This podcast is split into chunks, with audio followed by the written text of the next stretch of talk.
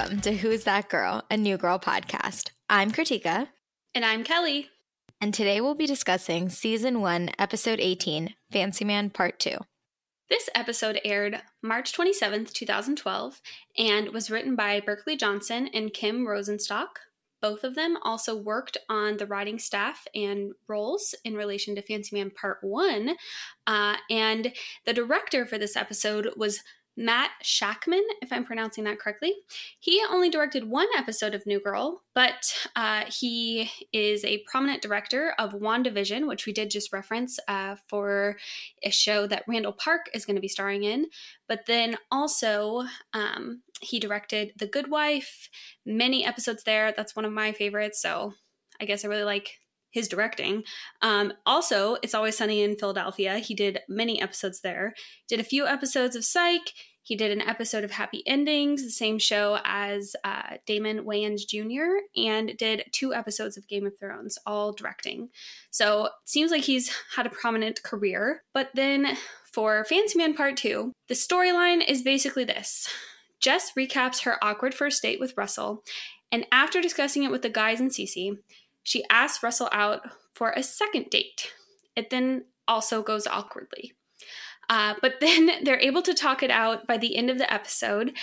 And meanwhile, the coolest guy Nick knows, Dirk, is visiting, and they end up having this large house party with lots of undergrads and craziness and drinking. I don't know, lots of craziness. But then Winston and Shelby realize that they don't really want to have space between them. And Winston also learns that Schmidt and Cece have been hooking up. So really a lot happened in this episode. And we're going to dive in first with Jess and Russell. Russell, I can't. It was so crazy how Jess is flashing back. She's like, hey guys, I think this date was weird and it didn't go well. And she even, she's explaining how, you know, she was saying some weird things where she's like, yeah, the guys I usually go on dates with, uh, they really skip the date and go right for the gold. And you're just like, oh, Jess. But then she goes, oh, it's not even the weirdest part because Russell didn't give her a kiss or like a hug. He just gave her a pat on the back. It was really awkward to watch. I love the comedic purpose of it to like show us something awkward, but have that not be what Jess thinks is awkward. She's only about something else, but everybody thought the whole pat was awkward because he leaned in like he was going to hug her. And I don't think it would have been weird to hug her, especially if he's already that close and patting her on the back. But I'm sorry, Russell, I don't have an explanation for you. Well, and like Jess, I immediately too would want to talk about that with everyone I know to be like, wait, this was weird, right? And yes, yes, Jess, it was. It was weird. And I also from that would think like I'm I'm kind of surprised that she even took it a step further. Like it could have honestly just died there and been like, oh, well, we went on a date. It didn't really work. It was really awkward the whole time. And it ended with a pat on the back. So that didn't work out. But I guess she still really liked him enough to, you know, take Cece's advice and want to call him herself. I think it's because in that scene when she's talking to Cece, she talks about how she loved even the pat on the back. It was like weird, but he kind of made it like hot or interesting or something like that.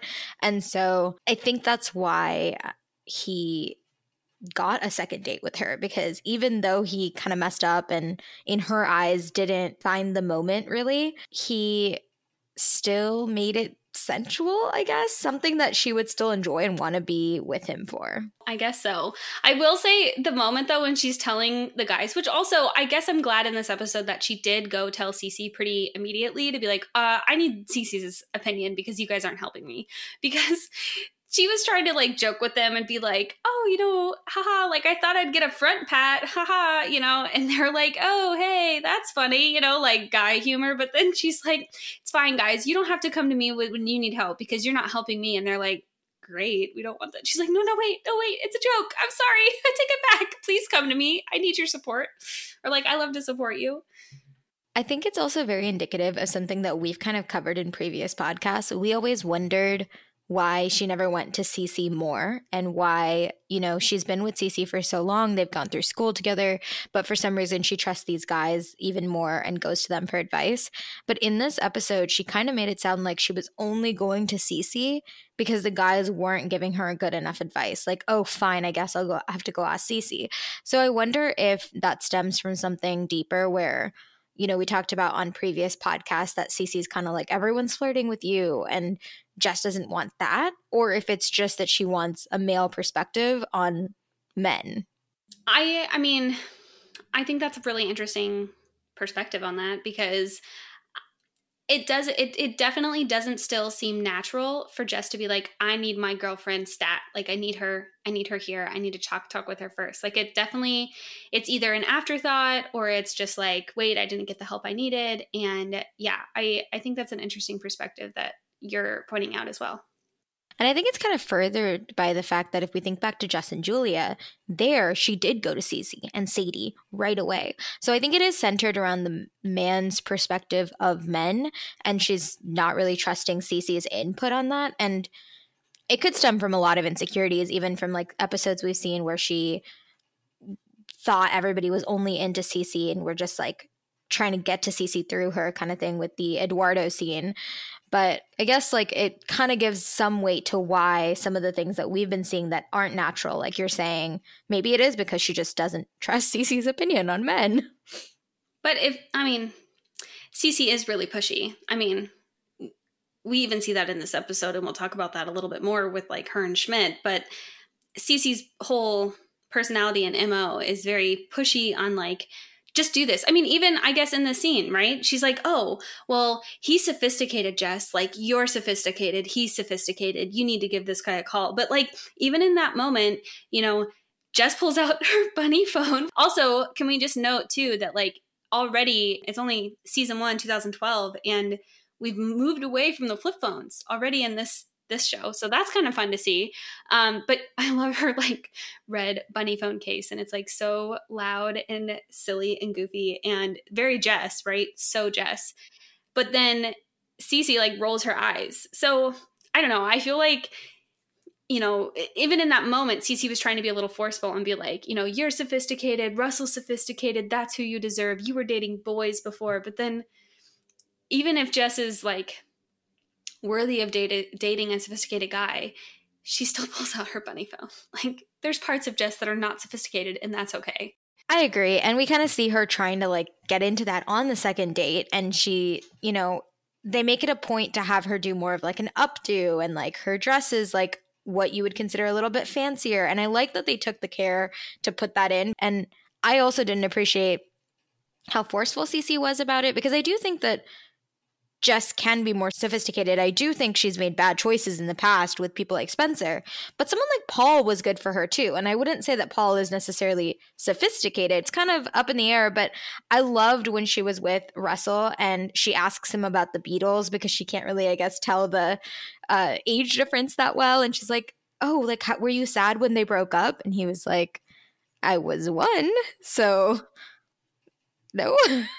No, yeah. I don't know. To Cece's point, I did think that Jess was getting in her head a little bit. So, I mean, it was good for Cece. I mean, I don't know. I feel like we were talking about Cece at a larger as a larger conversation, but then in the moment, maybe it was really the right time for her to like give her friend a push and be like, "Hey, don't let this go. Like, okay, it was an awkward first date, but like try again, you know, you call him." So, I at least am glad that Jess kind of went out there for that second date, but then she totally got in her head about how Russell's older and I don't know what to talk about with him, but it's like you don't need to try that hard. But then I mean, even one of the things she's saying is like, "How's your prostate?" And you know, "Oh, I had a mammogram recently and it's fine, just boob in there." And you're just like, Jess, like, what are you saying? like, oh my God. You know, like, is this something you would say to anybody else? Like, why him? Is like, and really, he's not that much older than you. So I do feel like she would say that to other people, especially like the they're fine, just boob in there. Like I think that is something she would say to other people. But I think the thing is it plays on that classic TV trope that until you're dating, you can have this completely normal conversation, you can be yourself, but when you put that aspect in, it's like you forget how to be yourself. You have to like play a part of this human that like you think the other person wants. And I understand it as a TV trope. I do think it happens in real life to some extent as well. But I also think that if somebody likes you before you're dating, assuming it's not only about looks, then they know who you are and they know what they're signing up for. So you don't have to be completely different because they already know you, presumably. And I know Jess and Russell aren't very close and haven't spent a lot of time together, probably prior to this first date. But I do think that she's made it very clear where she stands. Like she fell in a koi pond. There was a Japanese bidet. Who she was. She was Mr. Monogamy. I don't think she needs to try so hard, but I do think you're right. Cece needed to push her to to make the second date, but not to be this person that she's not. I mean, it's kind of funny you were recapping, you know, so far what has what have we seen their experiences to be? And honestly, it's like the classroom scene they meet and there was the Mr. Monogamy and she's talking about like sex ed with the cucumbers and all of that. And then later it was the party and that was chaos, you know, and she falls in a koi pond. And now this time it's like, okay, well, we went on a date out to dinner and he ended it with a pat on the back. And the second date ends not only with like awkward conversation, but Russell literally running away from the table. So I think on one hand, it's like, okay, well, Russell's sophisticated because he's older and he has money and stuff like that. But at some level, like them together is a chaotic relationship because nothing has been normal for them so far or that we've seen. You know, it's been hilarious, hilarious, but also like awkward moment time after time in Fancy Man 1 and Fancy Man 2. I would agree that it's pretty chaotic and you know, we see Russell and we also have the lens of being the audience of it. I'm giving just a little bit of a hard time in TV in general, but I know that it's it's definitely more nuanced than that when you're in the situation. If someone is running out on you, you probably are not thinking to yourself, "Oh, but they liked me for me." So, I get it. Well, I get it. And then also though, in Russell's perspective, I I don't really get why he would just like literally run out of the restaurant. And we do see later, you know, later he comes back to the loft to find Jess and say um, you know, what had happened. But then he explains how it's like, "Oh, my daughter was basically having a medical emergency and I needed to go get, you know, the thing for his daughter." Which from one hand, I feel like Jess knows the daughter because it's her teacher and that would be weird especially if they still have this really weird, chaotic, awkward relationship that isn't defined. But then I I feel like maybe maybe Russell didn't need to go into detail, but maybe he could have said something like, "Hey, somebody has a medical emergency and needs me and I need to leave." I don't know. I just I just felt for Jess in that moment and it totally explains like her in the next scene where she's just like, I'm so sad. Like, I would be sad. That was horrible. Like, that would be heart wrenching is to like put yourself out there and call and then have someone like run, literally run out at you, but like throw money at you. So I, I was like mad at Russell in that moment. And I guess it's good. We'll, we'll kind of get back to them and like how it kind of closes up. But I, it, they just continue to be chaotic so far. I understand what you're saying. And if I were Jess, I would feel the same way. But with it being the way it is, like I kind of understand Russell's point too. If you're in a crisis mode, you're not in the mode to explain everything. And I think this if this was present day, he would have just texted her right after he left to say like oh this is what happened as opposed to coming to find her but i think that does have a personal touch to it that I I definitely didn't have any issues with that. I felt for Jess like you did, but I was very on the same page as Russell as soon as I found out why he left.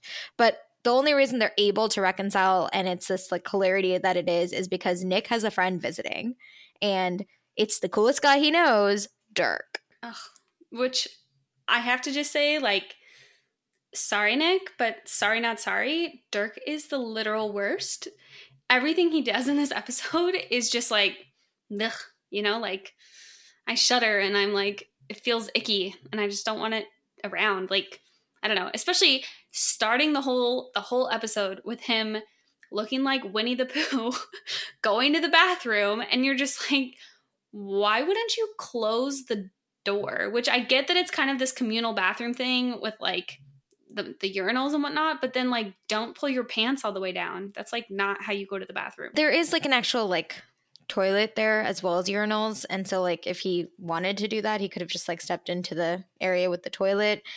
I just think it's very inconsiderate, but I think that very much lines up with what we see of Dirk. He is not the kind of person that is trying to think about others. No, and he even like comes up behind Jess and like puts his hand over her and was like saying poetry and you're just like Ugh. but Nick, Nick is so like clouded for whatever reason. He's like oh i went to law school with him and like he was getting he just collects degrees and you know he's the coolest guy i know which i think it's just like nick's like in a way it's like his innocence of of this guy you know? It's like oh he this guy just has a lot of degrees and that's really cool you know? Like why i don't know why nick thinks dirk is so cool. There's really no substance to that I like the way Nick says the line and how it is repeated throughout the episode. And I'll also give Dirk that actually getting a bunch of degrees is kind of cool in the sense of it is nice that you'd be able to spend the time and money to learn whatever you want. I think that is actually a very cool concept.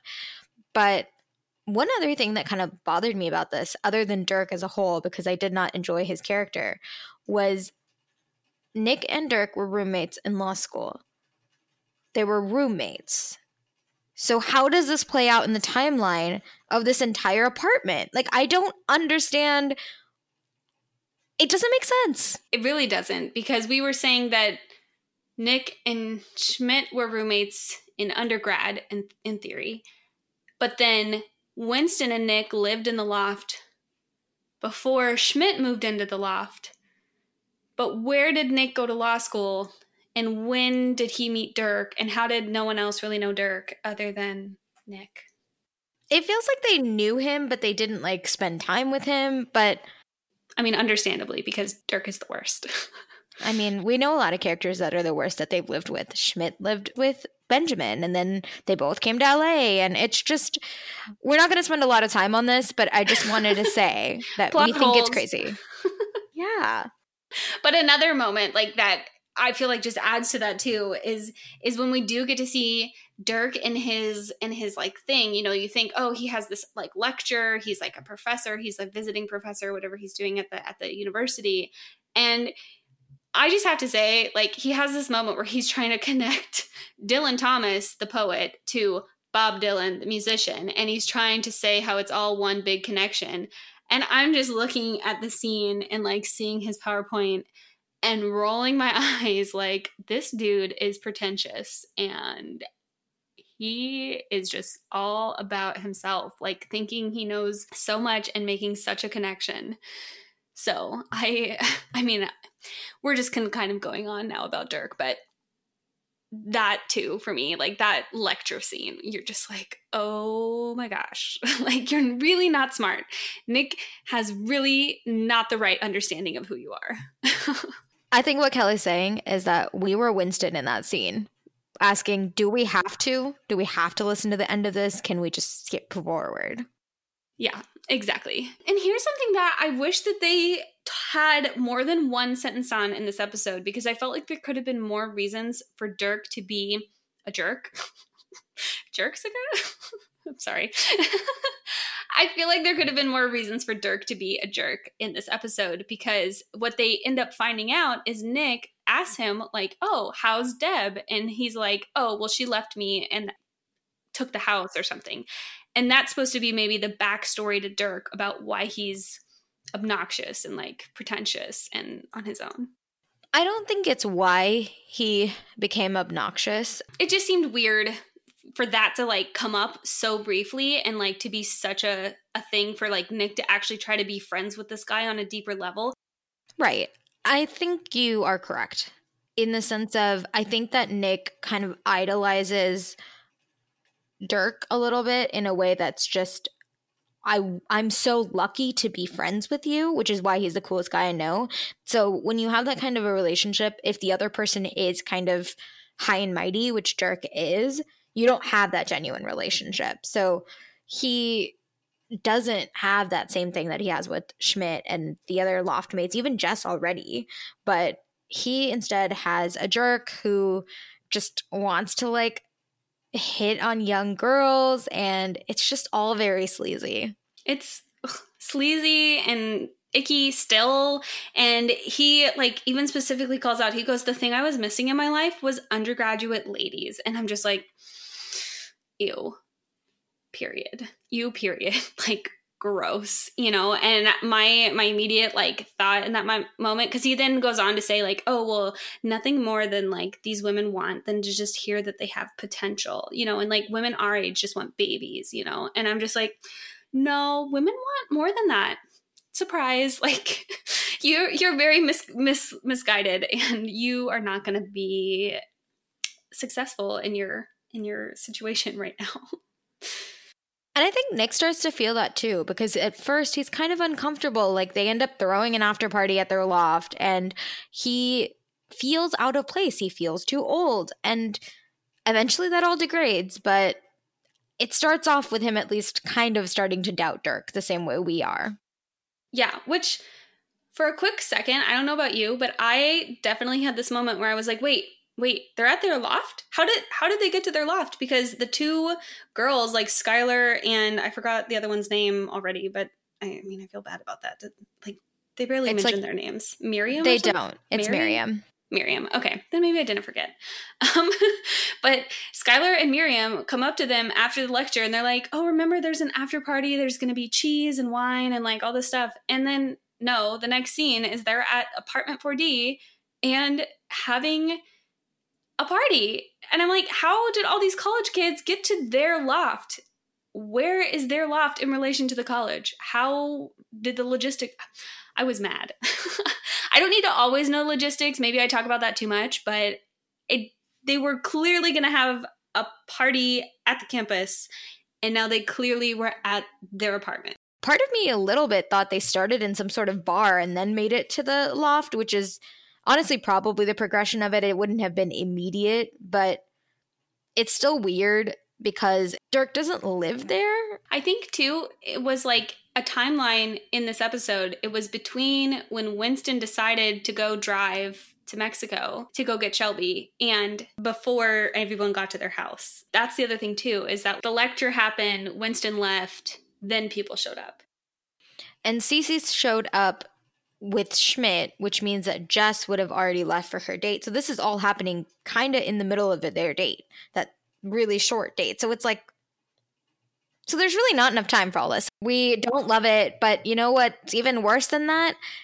Nick and Dirk partying with these girls that I had to question are you even legal drinking age? Because Nick is flirting with Skylar and she's all about the fact that he can get her drunk professionally, which great, that's his hook. But is she even old enough to drink? Because the way she was responding to him was just very much like a you can get me drunk professionally because I can't go to an actual bar and get drunk. That's the vibe I got. And I will say, like, there's that trope of of, you know, young girls trying to be ditzy to like seem cute and stuff, but I don't even think she was doing that. Like the Skylar character was really like coming across as actually ditzy and actually like, ooh, you can get alcohol. And like she's then later, like, I mean, poor Jess comes in at this moment too, you know, and and Nick is like, "Oh, hey, wait, I'm Skylar's fancy man. How's your fancy man?" And I just was like, I, I will say I really did appreciate the continuation of using the fancy man title of the episode in the show and like reusing what that is meaning to them. So that was really fun. But then poor Jess is just like, I'm gonna die alone. You know, I'm so, so sad right now. My heart hurts. And Skylar, the cute little college girl that's helping, you know, and she's like, Oh, well, let Nick make you a drink. He's really good at it. and so then she takes, she like just grabs the other girl's drink, drinks it, and smashes the cup on Nick's head. And I'm just like, Okay, okay, Jess. Like, I don't know. I felt for her, but then I got confused by her, but you know, she she was ready to let loose. She was she was over that night. 100% over that night and i loved the scene where she crashed the cup on his head too because it was like it was trying to be the beer can crashing on someone's head but didn't work because it's a solo cup and to the episode name drop i agree and i think that's probably the only reason this was called fancy man part one and part two because it's not like we've never seen characters repeat before or storylines extend. So I think that's the main reason that this is called part one, part two, because it also didn't air on the same date. So it wasn't like a longer episode that just was split into two parts by like IMDb or Netflix or something like that. So I thought it was fun, but I also think that this whole concept of Nick being Skylar's fancy man is what prompted me to think that maybe part of the reason Jess liked Russell originally is because he's sophisticated, put together, and like older in a way that wasn't diminishing his personality or who he was, but added to it. And I didn't actually think that until this scene because looking back at the first date when she said even the way he patted my back was attractive, I think that has to play with maybe him being older and her kind of acting like a more mature Skylar towards Russell. Yeah, I mean, I think it definitely the parallels were there. So you can really see how that really is the same situation just with the different people in the loft, right? Like they're different relationships. But I don't know. At least but then I don't know. This this crazy house party is just like continuing to become a fun event because like literally everyone shows up here at some point and Russell comes in, you know. So like Jess is already like getting drunk and like shouting things and like playing with these college kids, like holding her own with no problem. But then Russell comes in and it's just really sweet that he at least is trying to talk with her and trying to like reconnect and trying to explain why he left. And she was clearly hurt, but like he was at least trying to help. I appreciated that when she said she wanted a donut, his first reaction was to say, Let's get you a donut, which I think sometimes when someone is kind of drunk, you talk down to them a little bit more when someone is sober, especially like on TV. That's how it's portrayed. Um, and we've seen this happen twice now. And both times I feel like the person who was sober has treated the others with respect, which I think is really healthy. The last time was in Injured when Cece was sober and everybody else was drunk. Never does it come across like, oh my God, it's such a pain to take care of you, which I think is a common trope. Mm-hmm. Yeah, no, that was really, I mean, part of, I guess, just the sweet moment, you know? So, Russell Russell at least realized that he he was coming off as a jerk or it was awkward and not going well. And so and like you said, I think a little before, it's like he at least like today, someone would have just texted him and like, yo, sorry. I left, you know, and like really awkward text then is is weird. But he at least showed up and, you know, wanted to apologize in person. But then another another moment that I just got a little confused on in this episode is Russell very clearly is saying to Jess, like, hey, I want to talk to you, Jess, alone. Let's go talk somewhere, you and me.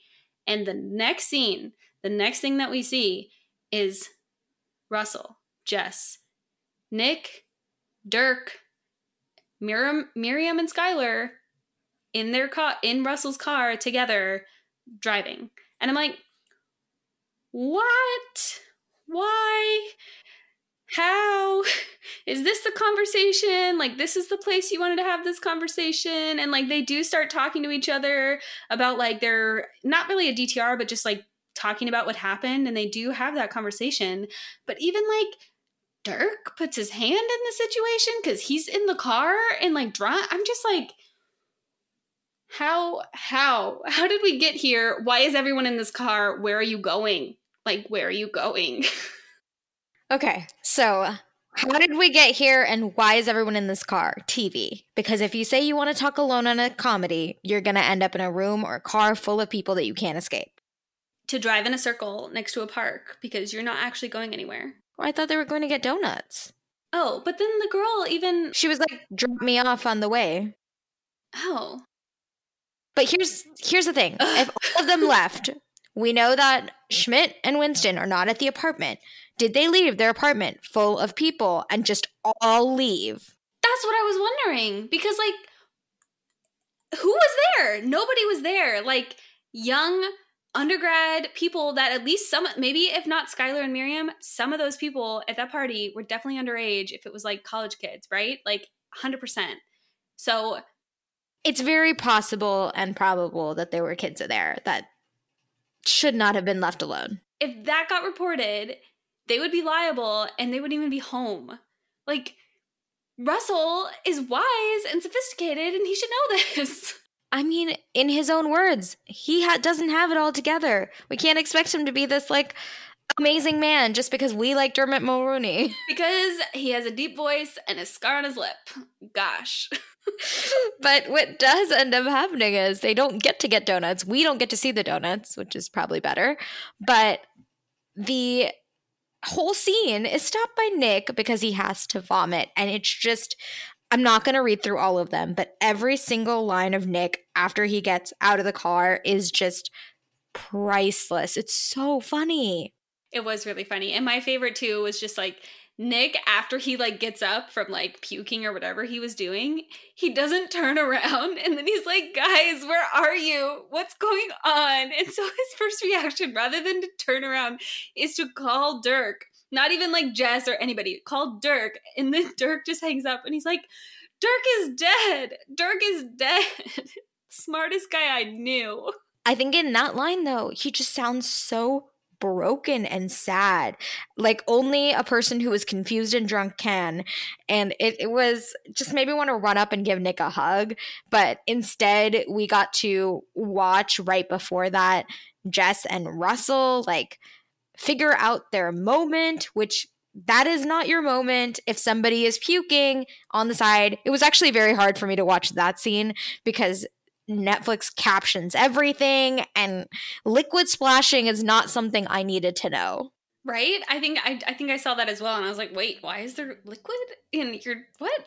so I don't know. At least, at least though, Jess and Russell did get to have this moment, talk it out, and kind of get back on the same page with each other, and just kind of, in a way, like acknowledge that it's kind of been crazy in the few moments that they've felt a connection with each other, if that's all that it is at this point.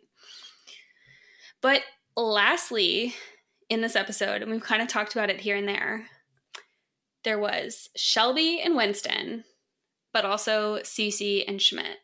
So Winston and Shelby, they're so cute. They were cute in this episode for sure, 100%. But then I just wanted to be like, oh honey to to Winston and like that feeling because he's like everything he's saying is basically like, yo, go have fun at your bachelorette party. Like, I don't need to be with you. And he was, I don't honestly know what he was trying to accomplish. I don't think he was trying to make it a big deal. I think he was just truly responding naturally without thinking about how the other person is going to hear it. So he was just like, "No, you shouldn't have to like give up a trip with your girlfriends for me." And like we spent time together. Like it's not like it's something that we need to check off every single day or anything like that. But his choice of words was terrible in the way he said it. And the way Shelby reacted is exactly how I would have reacted in that situation. Like, oh, you want space? I can't hear you. Let's just add, like, there's so much space here. I think. I think her exact words were like, I can't hear you over all this space, but 100% I would have reacted that way. Yeah. Um, I think that's called passive aggressive. and maybe it's not how that should be. No, but it it definitely didn't stand, right? Like it's it was a momentary passive aggressive even for Shelby because they do end up really cutely wanting to reunite and stuff. And I think it was cute that Winston just wanted to check in with her throughout the whole episode. And I think the thing is he just doesn't equate that to the same thing as like wanting space. Like he doesn't really understand what the word space meant to Shelby. And also, he just hasn't been in a relationship in a while because he kind of made it sound like he hadn't been in a relationship in Latvia or before Latvia. So it's been a long time since he's been in something like this. Yeah, well, and I was, I mean, I will say that even though we didn't really see that, we, I mean, they did seem really cute. And I'm really glad to hear that they were like had spent the last five nights together and that they like really are kind of expanding their relationship even though we're not seeing it on screen. So that was fun to see and hear. I also think that just for a second they are a little bit codependent. I thought it was really cute, but if it's like you can't spend a couple days apart, I think with the nature of their like space talk before, I was like, okay, I'm to put this to rest, but if you can't spend a couple days apart from each other, that's also a problem, like on the other end of the spectrum. Right? Yeah. I mean, that's a good point because it was it did definitely came off as like cute like oh like shelby flew back and like winston drove to mexico like go like see her. But that's a little extreme. So could it, couldn't shelby just try to find a phone that was working? Like why did why did we give up on the phone so easily? I get Winston's side of it, but I don't really understand Shelby's because Winston made a mistake by saying he wanted space and he hasn't been able to contact Shelby since. But Shelby could have just contacted Winston. Like, if you can't call him, email him. That's something that you probably have access to if you're going for a bachelorette because the hotel probably has a computer you could borrow. there was less weirdly obsessive ways to try to get in touch with each other to apologize. But Schmidt and Cece, their relationship to me kind of like had a whole evolution in this episode because it started out with Cece coming in and saying to Dirk that she was in a committed relationship but that she was the boss which like to me I was like oh well here you are Cece like flexing your relationship being like oh I'm together with someone which also how did Jess not question that? How is Jess not wondering who she's with? But then I don't know but then he- she goes in to talk with Schmidt and Schmidt's like yeah, I'm busy. You know, like I don't want to be part of this. Like I'm done. It's over. And Cece's just like not listening, you know? Like she's kind of being bratty and I was being frustrated by Cece at first. I think it's something that we've been frustrated about Cece for a while now. She's very forceful. We don't like the way she approaches a lot of the stuff. And it kind of continues in this episode. I think you brought up a very good point about Jess, though. Like, that is something that if your best friend is dating someone, even casually, you know about it. So, my only understanding of how it could be is if she thought Cece was like making it up to get Dirk off her back. But I would have expected to see a scene where she like pulled her aside when they're talking about Russell to be like, well, what about you? You said you were dating someone. Like, just a two second step there to be like, are you really dating someone? I think too that Jess actually might have left the scene. So maybe that was part of it. Is it all kind of like happened to it? Because that's where like Jess was going under Dirk's arm and then Cece comes in. I think that was like on not overlapping. Although like how did Cece just like enter the apartment? She goes, "Oh, your door was unlocked." But like why was Cece coming over? I guess because Jess Just to hang. just to hang. I don't know. Yeah, because she she also said, remember, like when she does go to see Schmidt, she says, "Uh, Uh, "We've got ten minutes while Jess mm-hmm. showers." Oh, right. So, I think the way I see it is maybe Jess wasn't in the scene, or maybe Jess even knows that she's hooking up with someone, but she doesn't know who. Because I mean, if it's someone Jess doesn't even know, and it's not even serious enough that it's a real relationship, maybe Jess doesn't like need to know who the person is or care. Cece definitely like still comes in and she's trying to like keep Schmidt interested and he's really trying to be like no you know I'm I don't know if he was like frustrated or if he was just like not wanting to be bothered at the moment but you know Cece eventually comes in in her like sex secretary outfit which is like really a silly costume and, and Schmidt like totally doesn't like it but Cece actually says like I will do anything anywhere and I'm like, no, you won't, Cece. You we you don't listen to Schmidt and you don't want to do anything he wants. And you if you if it was anything, like if Schmidt wanted it to be public, you say no to that. And she even he even says she even says no to that later. But this is what leads them to hooking up in the back of the car that Winston borrows for himself. So that was very, very good comedy. I really loved that. I think the anything anywhere was solely sexually and not just like anything anywhere at all. But my bigger problem with this scene was fantasy location number three being the car. When a couple episodes ago, he was like, I don't want to have sex in a car because my moves don't work there. Well, if your moves didn't work before, what are they doing now? Maybe it's different in the man Manbulance. That's such a dumb name, by the way. Like, why did he name his car the Manbulance? I feel like there's a backstory there, which only Schmidt can give us. If only we could have conversations with Schmidt today. I'm not sure. But then, you know, they drive down, like, Winston's driving the car. Schmidt and Cece are in the back. We find that out very quickly. And they're just back there the whole time. And they're not getting dressed. And then that even leads to conversation about like, oh my gosh, I'm so cold. How are you not cold, Cece? And I'm like, put some clothes on. Put some clothes on. Like, what happened to your clothes? You, I don't know. And they end up dressed in the end of the scene too. So I'm like, how? Why? I hated that as well. The only answer I could give myself to like not make it angrier on my part was to say that if they were to get dressed back there, they would absolutely have drawn Winston's attention. And that was the last thing they wanted. But the fact that they would rather be pulled over at customs half naked than to put on clothes did not make sense to me. Like when he got out of the car, why didn't they put on clothes then? It's like not like you're not going to get found if you're just sitting in the back of the trunk even Schmidt is like, "Oh, we've been go- driving for 2 hours now. Shouldn't we do something?" And I'm like, "Yes, like you don't know. Like literally Winston crossed a border and you don't have passports right now. Like it's lucky that they were even let back across the border. Ah, I don't get it. I, I don't know. That was that was kind of funny. Although it was really cute to see Winston like singing songs to himself and like singing singing the songs from Wicked and and all of that. That was really cute. Going to get his love, Shelby. And also Schmidt reacting to Winston's love declarations to Shelby. It was hilarious because Winston thought he was alone and he was his truest self. And it was amazing to watch. But I think that the end scene or like when he finds out that Schmidt and Cece are hooking up is the best thing ever. I thought it was so crazy that I don't even have anything that's so great. It's like it's just so great. Like I loved everything about after Winston found out.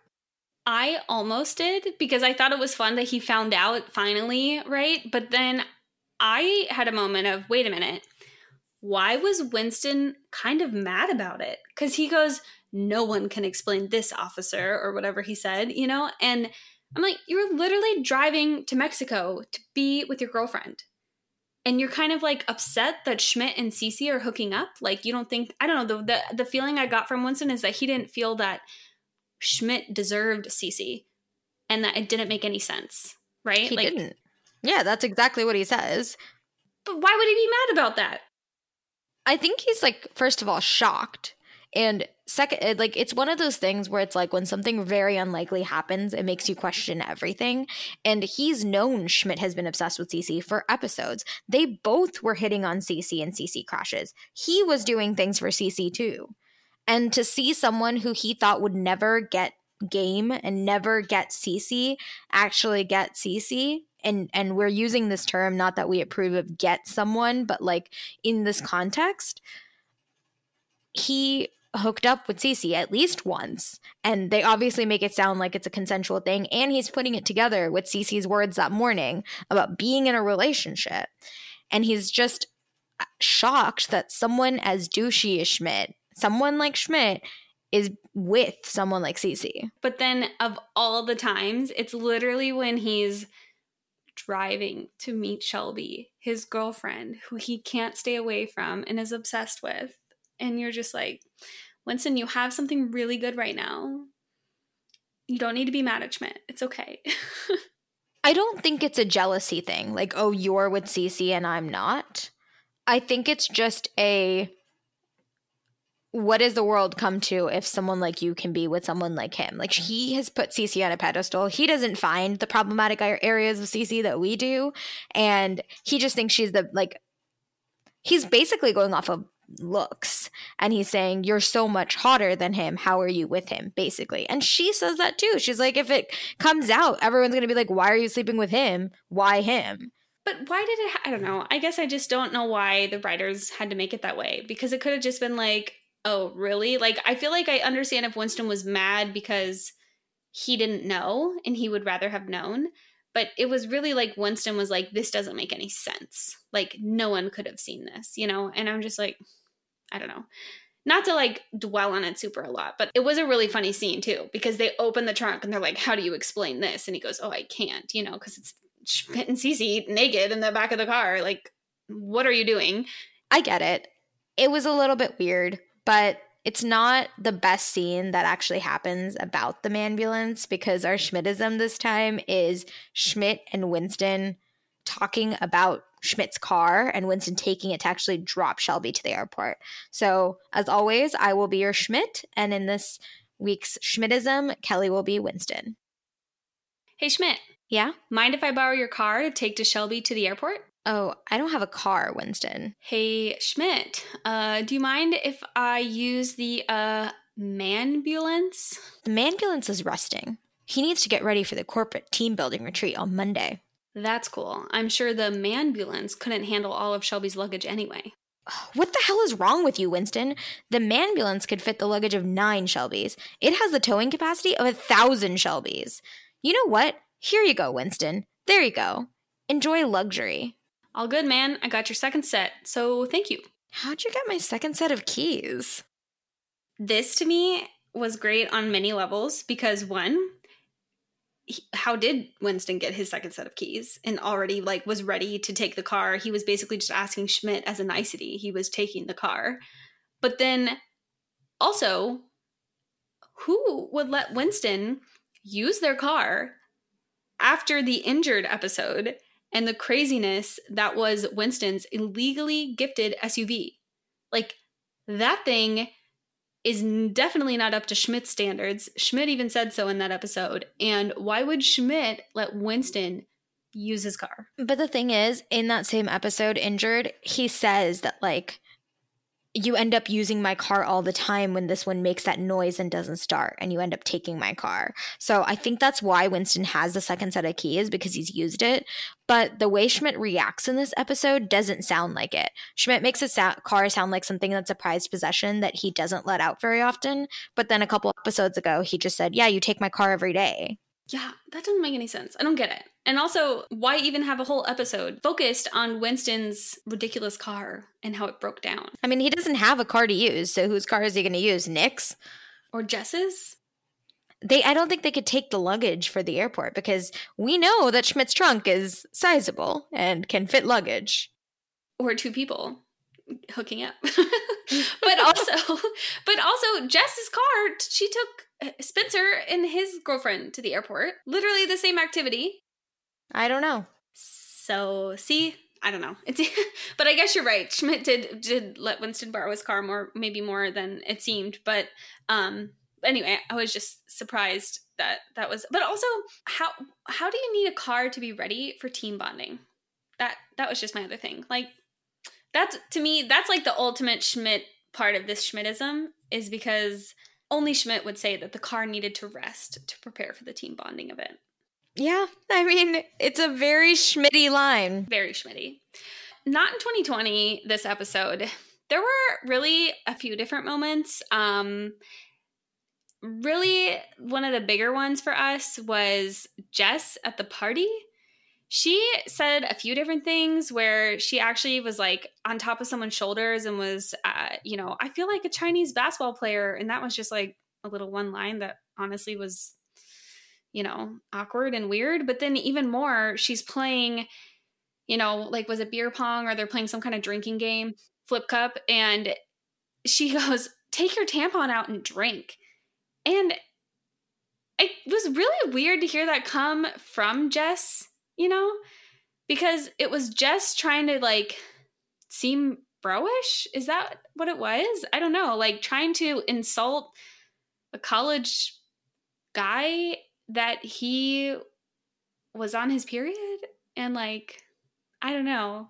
That is that like to it's not in 2020 to us because it was just like okay, like you're insulting him, but mm, tampons are a necessary thing. Like I don't know. It just undermining his masculinity, Jess, in a drinking game. It just was unnecessary, you know. He she could have just said like anything else instead like do this and drink or just like shut up and drink you know put your cup down and drink and it would have had the same effect but just this is such a gendered response and like kind of insinuating that women are weaker and like all this stuff that it didn't make sense coming from Jess and I feel like if this was actually a scene in 2020 it would actually look differently yeah, or and I know and we're saying this like, oh, like why did it come from Jess? I think that's even just adding to the confusion and to the like why would you even say this? But even if like Nick or Schmidt or Dirk even said this this line of like take your tampon out and drink like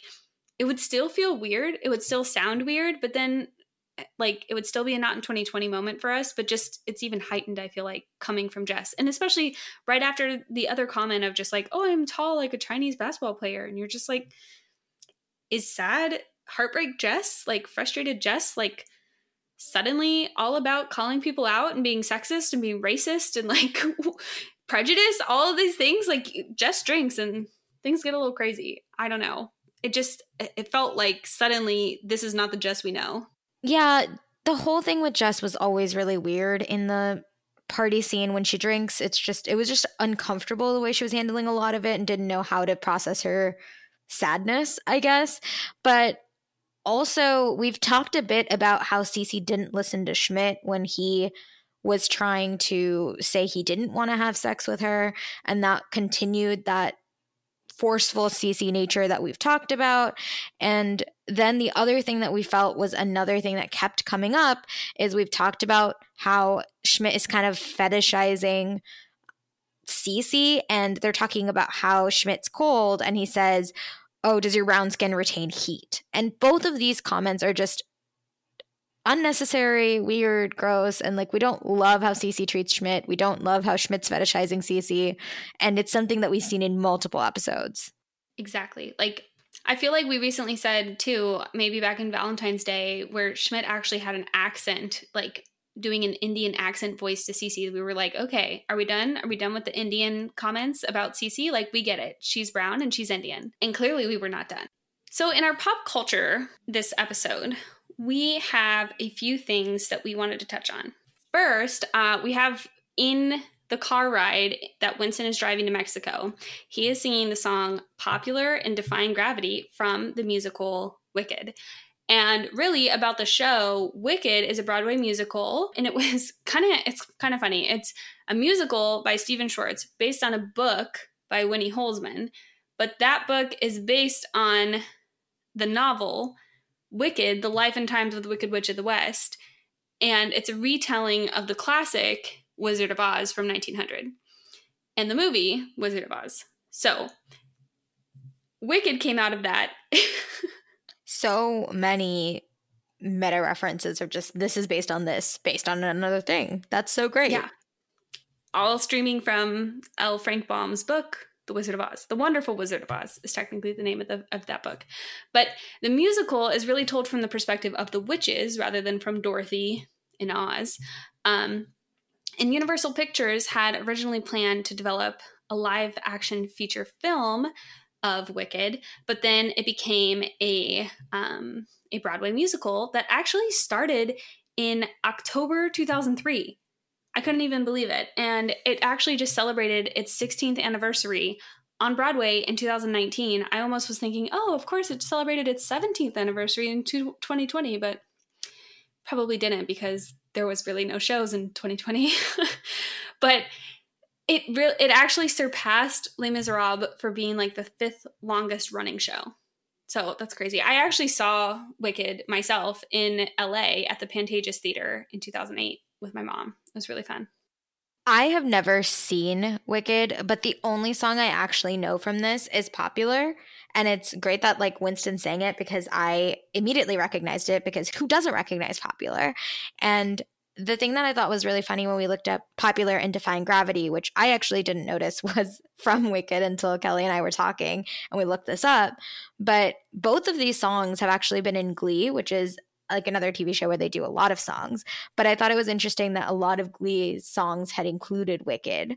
And this one was one of them in the penultimate episode in Defying Gravity, which is originally recorded by Idina Menzel, was actually used twice in Glee. So it's interesting that it's coming into a popular culture where all these songs are used. And actually, on their Wikipedia page, there's a whole section on all the movies and TV shows that the songs from Wicked have been used in. Yeah, I it's it's very crazy how popular and like how widespread Wicked is. And I just get blown away too that this is only three shows, three Broadway musicals have ever surpassed a million dollars in revenue and or sorry, a billion dollars in revenue. And Wicked is the second highest grossing musical, and the only one above it is The Lion King. So very, very popular show. There's so many other pop culture references that are in this episode, but the only other one we're going to touch on in this section is Saved by the Bell. So Nick kind of mentions that all these undergrad kids don't know Saved by the Bell, which is to just indicate their age. And that was an NBC sitcom that broadcast from 1989 August to May 1993. So obviously much younger than these kids were. And it's a spin-off from the Disney Channel series Good Morning Miss Bliss. And so it follows a group of high school friends or principals and it's ended up spinning off two more shows a couple TV movies, and it's actually been known as one of the 20 best school shows of all time.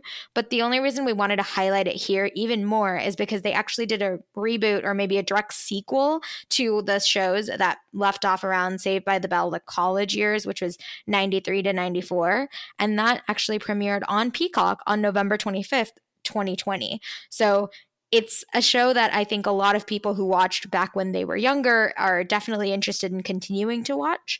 And just with the timing of us doing this podcast, it, it was so close to the reboot that we definitely wanted to highlight that as well. There was a ton, a ton of pop culture references in this episode.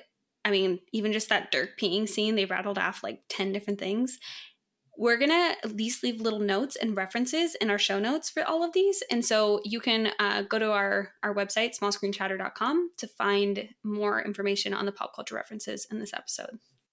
So, the next section of our podcast is guest stars. And obviously, the one that we're going to focus on this episode is Martin Starr. So, Martin Starr is well known for TV shows like Freaks and Geeks, Silicon Valley, Party Down. He's done a couple episodes of Drunk History, was in Life in Pieces, Veronica Mars. The list goes on and on.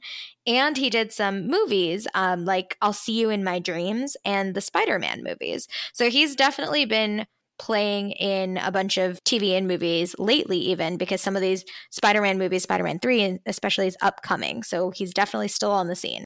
You know, it's funny. His portrayal of Dirk in this episode was just we we even said like he was kind of icky, kind of like sleazy, not really someone to like. But really, in like Silicon Valley, and then like in Freaks and Geeks, but even in Party Down or Veronica Mars, he plays so many different characters and he plays them all so well like you think that he is kind of typecast into one thing and then he goes and does something else so i i definitely appreciate martin starr as an actor and like can't really pin him down as one thing anymore and just loved even adding dirk to his resume of this character to just kind of show the the depth of who he is. And some background about him too is that he actually did an interview where he admitted to feeling like frustrated and depressed after he did freaks and geeks because it was canceled and he didn't get a lot of offers. But then he was going to quit acting but then tried being a barista, and that didn't do well. and years later, he was offered a role in Knocked Up, the movie. It kind of took off from there.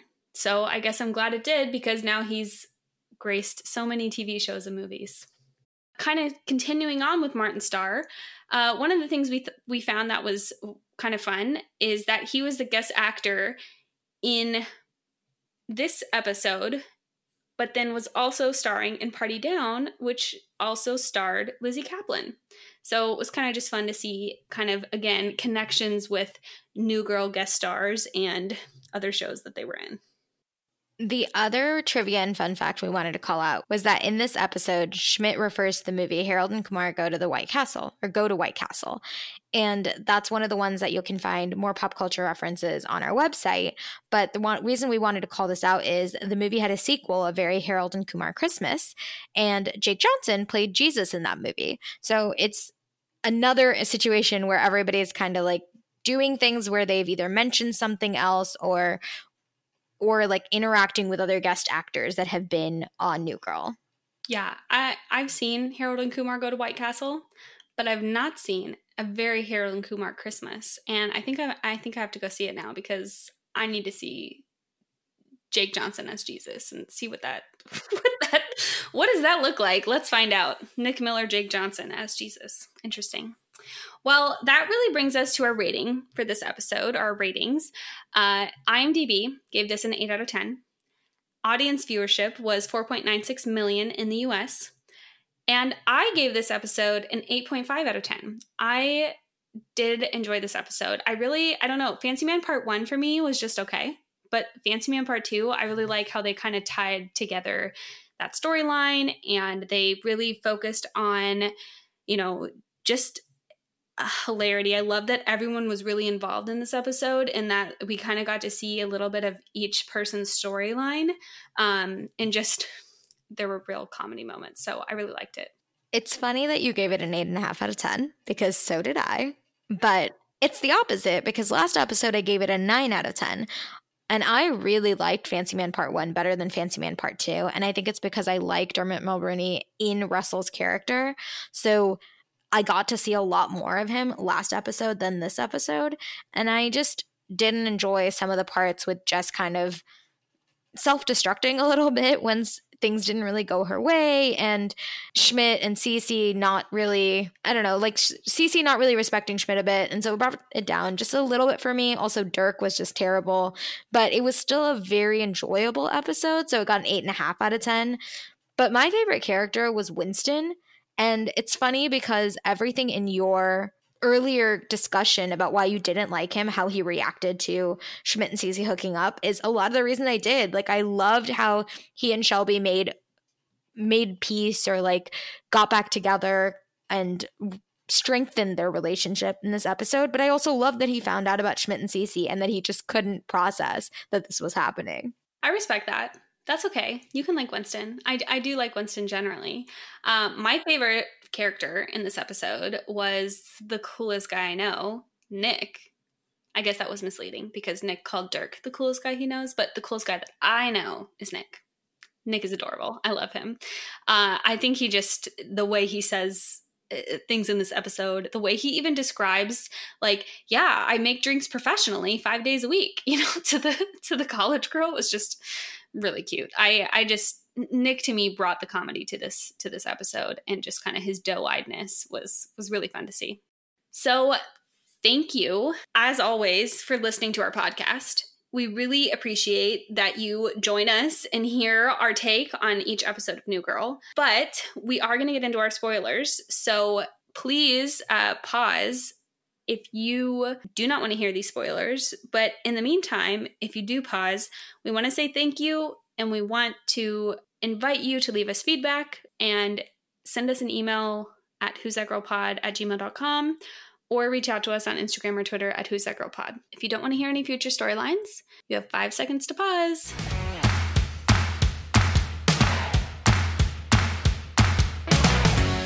All right, spoiler time we're going to talk about our endgame couples. First up is Jess and Nick, as always. And oh my goodness, this was kind of a cool episode for them. I mean, if you really look at it, like on the on the surface level, maybe not, because Nick's hooking up and making out with this college girl. Jess is trying to go out and be with Russell. But at one point, like Nick actually says, Oh, you know, like he's drunk, but he's talking to Russell and he's like, you know, it's, you know, Jess isn't really like this. You know, she's not like us. She's one of the good ones. And then later, you know, and you would imagine Jess is kind of drunk still, but like having this conversation with Russell in the car. And she's like, you know, Nick is really so wise. Like, she, he really understood. And they're having these little moments about each other that they're recognizing that the other person's kind of okay. And like mentally, slowly but surely they're coming together on the fact that they kind of have feelings for each other. And yes, we're really reading into this, but it was a moment.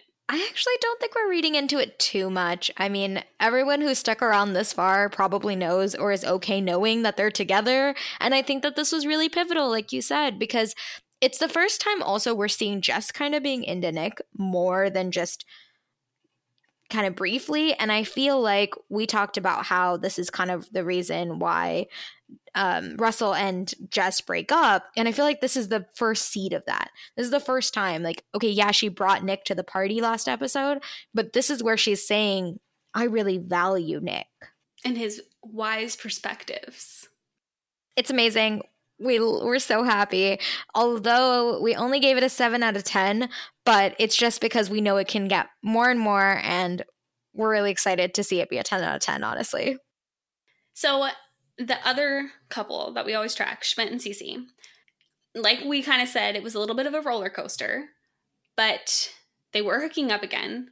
Compared to last episode, Fancy Man Part 1, like they didn't even interact and we were like zero out of ten like we're over this like they were just hooking up before we're bored but maybe they knew that in the viewership or whatnot in this moment because clearly in this episode not only are they hooking up like Cece is trying to seduce schmidt like Cece clearly has a lot of feelings she's maybe exhibiting them in a way that critique and i don't agree with but she has a lot of feelings for schmidt. Schmidt still has a lot of feelings for Cece and winston finds out which is a really big deal because that actually like makes it a real thing. And now their relationship can only like grow or die essentially and it's going to grow. Yeah, so we gave it an 8.5 out of 10 because of all of that. And we really think that Cece softening to Schmidt a little bit more, and like Kelly said, Winston finding out, meaning that he's probably going to go tell everybody about this, is going to make it so real that they're going to have to get together. So we feel like this episode propelled them in a good way. But the douchebag tracker is the last thing we check, and luckily we're not tracking it for Dirk because he would be a 10 out of 10 douchebag. 11 out of 10. but for Schmidt, we feel like with 10 being a douchebag and zero being this genuine guy we know he gets to, he's actually kind of a four and a half out of 10. Like he has some douchey comments, like the whole ambulance scene was a little bit douchey. But when you're comparing him to Dirk in this episode, nothing he does is quite that bad. And he's also kind of sweet and vulnerable with Cece. Yeah, I I we we definitely didn't want to rate it too high cuz he he had some okay moments. And that's the end of episode 18, Fancy Man Part 2. So Kelly and I want to say thank you always for listening to this episode of Who's That Girl and every episode you've listened so far. We love your feedback. So send us an email at who's that girl pod at gmail.com interact with us on social media at Twitter and Instagram at Who's That Girl Pod, or leave us a rating and comments in Apple Podcasts or whatever platform you're listening to this now. And we hope you'll be back next week for episode 19. Thank you.